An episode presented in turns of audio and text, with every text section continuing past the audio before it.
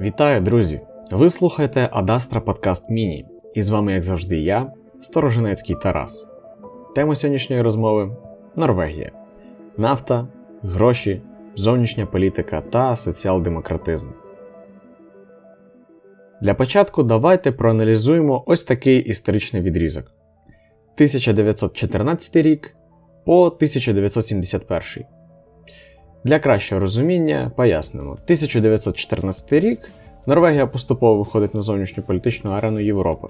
Також це початок Першої світової війни. 1971 рік це відкриття нафтових родовищ у Норвезькому морі. Протягом всього свого існування географічний чинник диктував Норвегії правила міжнародної політики. Велика Британія була найголовнішим економічним партнером для Норвегії. І це не дивно, адже вона була економічним гігантом, а також знаходилась відносно близько до Норвегії за географічними мірками. Норвегія була державою ізольованою. У той час вона не становила якоїсь важливості для європейських гігантів, тому вона мала можливість провадити політику нейтралітету у період Першої світової війни. Проте Друга світова війна знищила норвезьку віру у власну віддаленість. Вона була окупована нацистськими військами. Після закінчення Другої світової розпочинається розквіт норвезької дипломатії. Вона стає країною засновницею Організації Об'єднаних Націй, вступає у НАТО та Європейську асоціацію вільної торгівлі. Переломним роком у житті Норвезького королівства був 1962 рік, коли американська компанія Philips Petroleum оголосила, що вона бажає дослідити норвезький шельф на наявність нафтогазових родовищ. Важливо зазначити, що до прийняття цього рішення компанією Philips Petroleum підштовхнула знахідка Гронінгенського газового сховища в узбережжі Північного моря поблизу Нідерландів. Це був чіткий сигнал норвежцям, що у північно-західних водах також можуть бути поклади газу або чорного золота. Наступний крок королівство робить у 1963 році. Вона висвітлює власні претензії на розширення територіальних вод та бажання експлуатації континентального шельфу у власних інтересах. На таке прагнення міжнародна спільнота реагує позитивно. І головною метою розширення власного суверенітету було недопущення приватизації закордонними компаніями усіх нафтових родовищ, які потенційно могли бути знайдені у Норвезькому морі.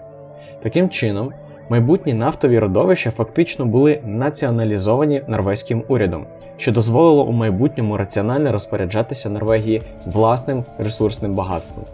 Як наслідок, у 1969 році були знайдені перші нафтові родовища, видобуток яких відбувся у 1971 Ця подія стала відправною точкою економічного стрибка королівства.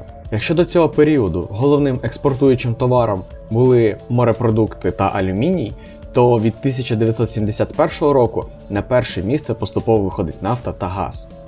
Цілком логічно можна пов'язати ріст економіки Норвегії із війною судного дня на Близькому Сході. Коли країни ОПЕК оголосили ембарго на постачання нафтопродуктів до країн, які підтримували Ізраїль у війні. Усе це призвело до різкого зростання ціни на нафту із 22 доларів США за барель станом на 1973 рік до 125 доларів США за барель станом на 1980. Звичайно, така тенденція додала політичної ваги не тільки країнам Близького Сходу, а й Норвегії, країні, економіка якої станом на 1980 рік на 40% залежала від експорту палива. Наступним етапом розвитку королівства Норвегії був 1990 рік. Загалом каталізатором необхідності змін стали події нафтового шоку 1973 року. Розуміння нестабільності ціни на нафту змусило уряд Норвегії переглянути свою енергетичну політику і вимагало віднайти інший шлях використання нафтового багатства. Таким чином, Міністерство фінансів Норвегії у 1990 році презентує створення фонду під назвою Державний пенсійний фонд Норвегії, мета якого була визволення економіки Норвегії від вуглеводневої залежності. Тут варто відзначити вдалу націоналізацію нафтових родовищ, що значно полегшило контроль видобутку ресурсів та отримання прибутку від них. Це дозволило створити нафтовий фонд. основою функціонування якого є накопичування прибутків шляхом вкладання капіталу від профіциту норвезького бюджету. Власником фонду став Norges Bank Investment Management. У фонду є три цільові вектори інвестування капіталу. Давайте розглянемо, як функціонує пенсійний фонд. У фонду є три цільові вектори інвестування капіталу: інвестування в акції компанії, інвестування в облігації компаній та інвестування у нерухоме майно. Важливо зазначити, що керівництво фонду має право вкладати капітал у будь-яку державу, навіть у Північну Корею, але не має права вкладати капітал у саму Норвегію. Таке рішення було необхідним для того, щоб фонд не втручався в урядові справи і не спричиняв економічну нестабільність. Таким чином, весь капітал фонду вкладається в акції великих іноземних компаній, які знаходяться в стабільних країнах, таких як США, країни Європейського Союзу, Китай та інші. Зі створенням у 1990 році перший капітал у фонд потрапив всього лише у 1996. Така тенденція зумовлена економічною нестабільністю світової економіки, який припав на цей період. Станом на 2001 рік капітал фонду становив 68 мільярдів доларів США.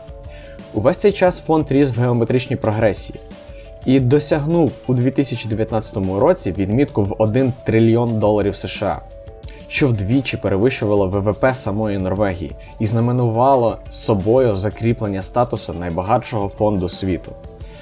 Існування Norges Bank Investment Management допомогло Норвегії позбутися залежності від експортування нафтопродуктів та дозволило використовувати вуглеводневі ресурси лише як ресурс, який підтримує економіку.